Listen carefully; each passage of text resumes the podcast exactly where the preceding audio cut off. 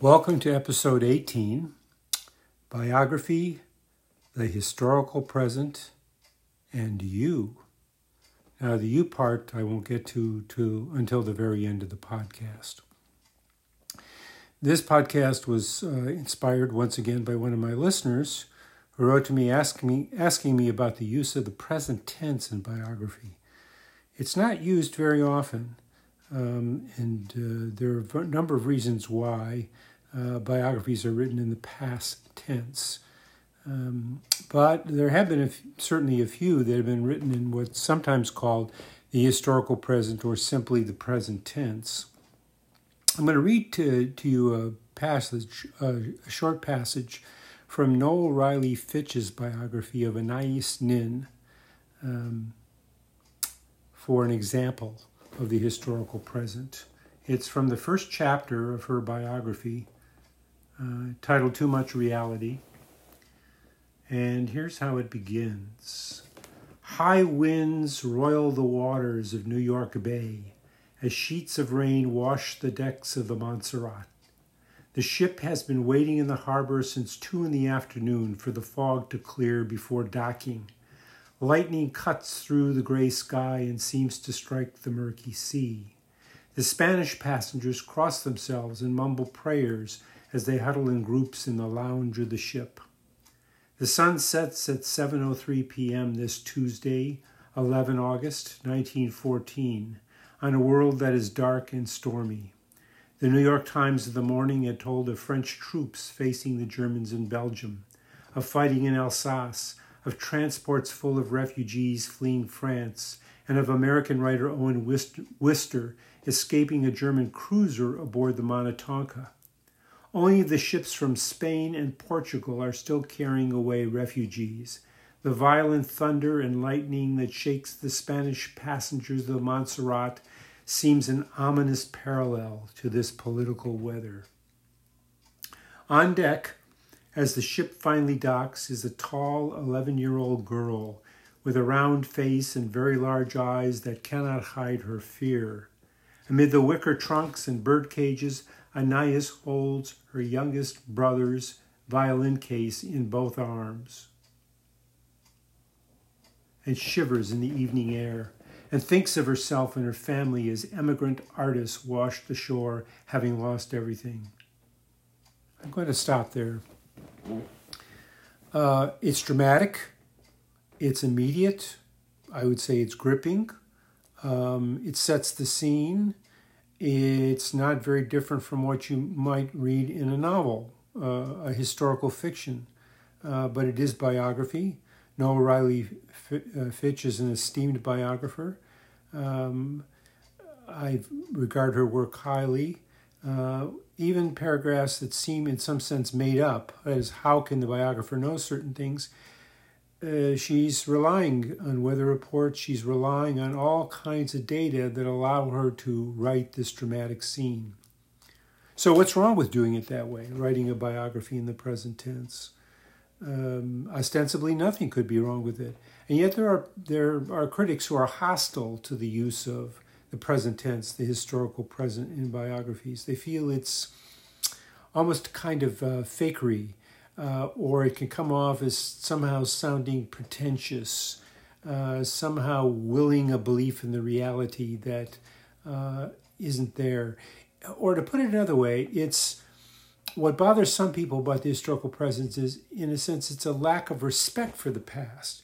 It's a lack, it doesn't acknowledge the fact that this is the work of a biographer or it could be a historian who is recreating the scene. Instead, it's an effort to just put you in the scene. Now, a lot of biographers do this and see no problem with it, but again, uh, when we're talking about pros and cons, the way people view this kind of work of the historical present, you will get some people that object to it. Uh, just as some people object to the biographer using the subject's first name as if that's overly familiar. Uh, if you only use the last name, uh, you could seem overly distant from your subject. There, I think there are certain um, aspects of biography where you can't win. That is, you're going to offend some readers or irritate some readers and please others by doing exactly the same thing. Uh, when I did my Marilyn Monroe biography, I tended to refer to her by her last name, though occasionally I did refer to her simply by her first name, Marilyn, when it, somehow seemed appropriate. Uh, part of the emotional weather of the biography, so to speak. Um, there is this crossover in technique between um, biography and the novel, between biography and fiction. Uh, both are narratives uh, both are constructed realities, so to speak, even if one is labeled nonfiction. The writer who, uh, in a sense, made me a biographer, although I didn't know it the first time I read him, was William Faulkner. Uh, and the book I come back to again and again, not just because it's a brilliant work of fiction, but because it says so much to me as a biographer, is his novel Absalom Absalom, which uh, has various time frames.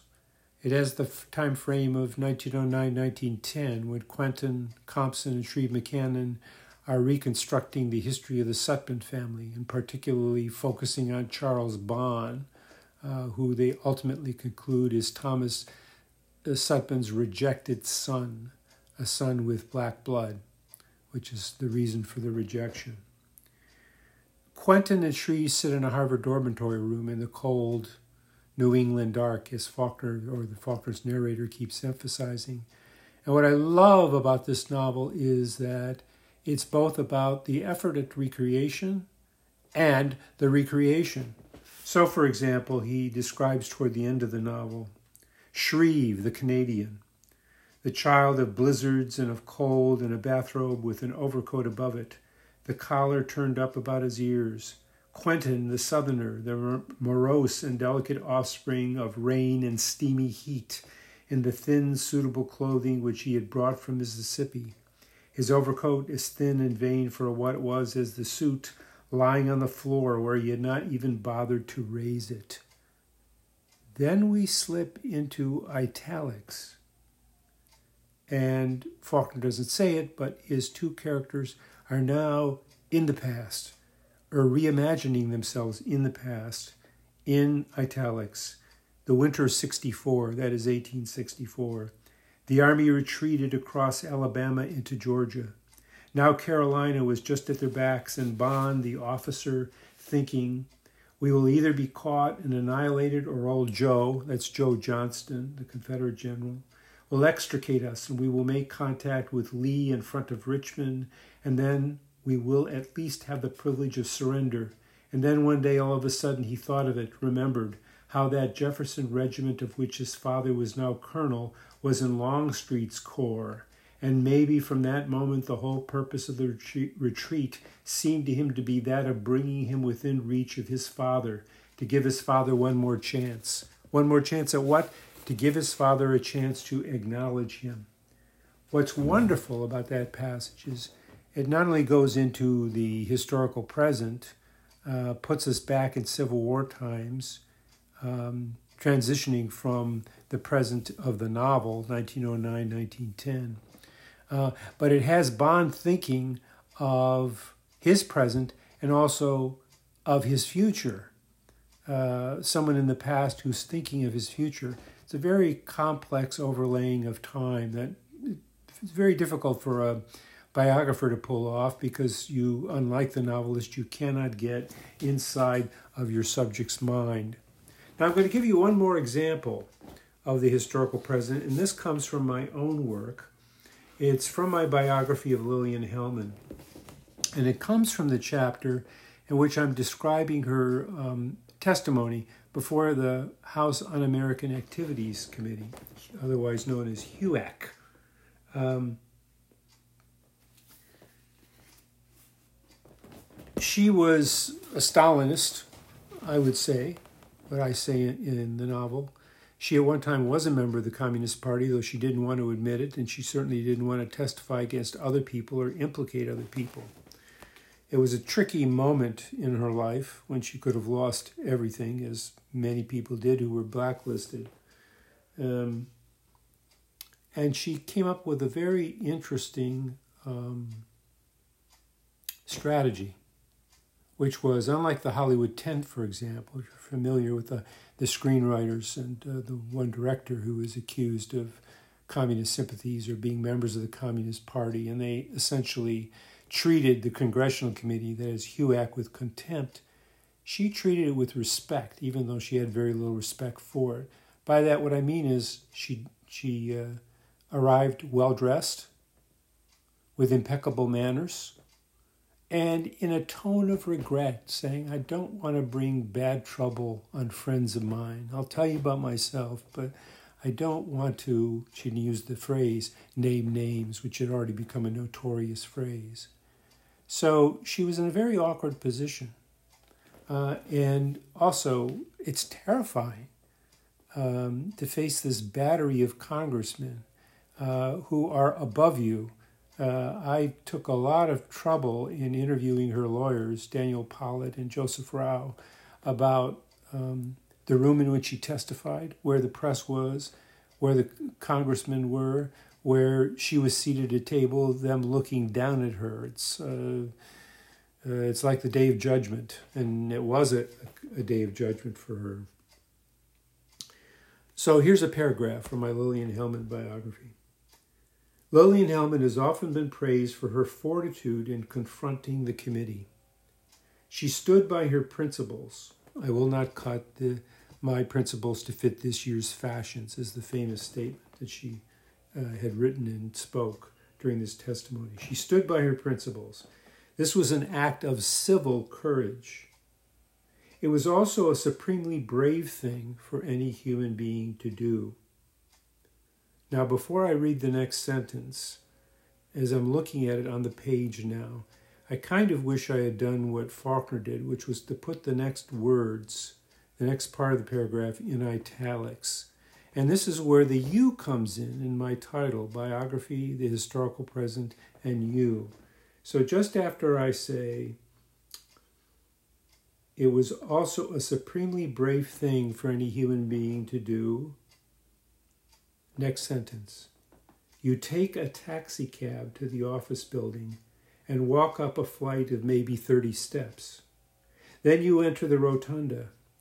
You wait for an elevator, but there's a crowd there, so it is simpler to walk up the marble circular staircase holding onto the solid brass handrail. Then you enter the caucus room. Maybe you are five minutes early, and the committee is ten minutes late, the waiting period. People are buzzing behind you. Nobody comes up and shakes you by the hand. Ever since you entered the room, photographers' flashbulbs have been exploding in your face and continue to do so throughout your testimony. Your lawyer objects about the lights bearing down on you. That's all the historical present. Now I switch again. Pollitt never knew anyone who was not nervous under such circumstances. Some of the tough union bosses might have looked composed, but they had been hardened by years of adversarial situations. Pollitt himself never got used to it. He was always nervous. Daniel Pollitt, again, is one of, one of Lillian Hellman's attorneys. Well, obviously, I was trying to put you uh, in Lillian Hellman's place, and I felt the strongest, most dramatic way to do that was to shift to that historical present within the paragraph. I've done that rarely in my work. It is kind of a gimmick, but I think it works. I think it, it makes you think perhaps of experiences in your own life when you've faced, in a sense, a kind of reckoning, a day of judgment. And that's what I, regardless of Lillian Hellman's politics, whether you agree with them or don't agree with them, uh, whether you like her as a person or don't like her as a person, I wanted you as the reader of my biography to identify with what it felt like for her, or really for anyone to be in that position. That paragraph, also the 30 steps that you, you walk and the handrail and all that, that's because I was there. You know, uh, like a reporter, I went to the scene of the testimony. Uh, I even paced out how, how long the meeting room was, which was like the size of a football field. I asked many, many detailed uh, questions of her attorneys um, to get the exact circumstances and, in a sense, the precise measurements of that day in which she testified. And I think that also helped to, to justify the historical present. One other thing I want to say about that, uh, and I think I can't be the only uh, biographer to whom this has happened. Although I understood intellectually why I was doing all this, that is, recreating this scene from Lillian Hellman's life, I didn't realize that there was a subtext. And I didn't realize it until after the book was completed and I was working on my second biography. This is a biography of Martha Gellhorn, the first biography of Martha Gellhorn I wrote, which is titled Nothing Ever Happens to the Brave, the story of Martha Gellhorn. It was written while she was still alive.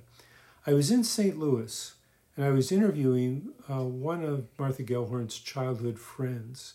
And she was talking about when Martha Gellhorn returned uh, in the 60s uh, to St. Louis and spent some time with her mother. Uh, Martha Gellhorn was born and raised in St. Louis, and her mother was a very, very, very famous reformer, friend of Eleanor Roosevelt, for example. At any rate, uh, she uh, took up some old friendships, people she had known at school. And I was interviewing one of these friends, a woman who started to say about how she felt particularly close to Martha. And Martha, she thought, felt close to her during this period in the late 60s because of the Vietnam War. They both had sons who were um, uh, who might be drafted, who were facing that dilemma about what to do about an un- that what they felt was an unjust war. Well, as I was doing this interview, it, it, there was like an electrical storm in my brain. Uh, I suddenly realized what that scene in Lillian Hellman's life meant to me. Uh, and what it meant to me was reliving my own draft board experience, my own uh, graduation from Michigan State University, being given my 1A notice that is draft eligible, and facing my draft board and telling them that I was opposed to the Vietnam War. Um, I had to come from Toronto, where I was in graduate school, to um, Roseville, Michigan, a suburb of Detroit, where my draft board was. I came, I showed up, uh, like Lillian Hellman, uh, in a suit uh, with a tie and uh, spoke politely and delivered my feelings about the war politely. And um, much to my astonishment, although the draft board, of course, didn't agree with me, um, to make a long story short, at the very end of the hearing, the head of the draft board said to me, oh, Well, I can't tell you what our decision is, but we'll do whatever is in our power uh, to consider your request. I, I, was just stunned. I thought I was expecting some much more hostility. I think they were impressed with the suit. I think they were impressed that you know there were draft dodgers in Canada that I had come back and and faced them and explained myself. That I did not treat with them with uh, disrespect. Uh, I think all of that made a huge difference. And as a result, I was expecting some kind of conscientious objector duty. They didn't do that. They gave me a classification which essentially buried my record. I was never called up. Uh, I never had to do any kind of alternative service. They just sort of forgot about me. How does this compute with Lillian Hellman? Uh, well, I think we, we faced a similar sort of day of judgment in our lives and reacted in much the same way. And uh, you know, there were witnesses who were prosecuted by the committee. Um, I think because of her statement, because of her show of respect for the committee, because of her sense of regret, which was also how I treated the situation, it was regrettable that we had to do this, they essentially let her off. Uh, she certainly wasn't prosecuted, and in fact, in the press, it was a great victory for her. So I think I felt all of that while I was writing um, the one paragraph that I sent to you and, and that, that chapter about her HUAC testimony. But I swear, when uh, I was actually writing that, um, it never occurred to me that there was this parallel with my own draft experience. As I say, it was a kind of a bombshell uh, revelation to me uh, about uh, a year and a half after I wrote that passage, and the book was published, and I was in St. Louis. Thanks for listening.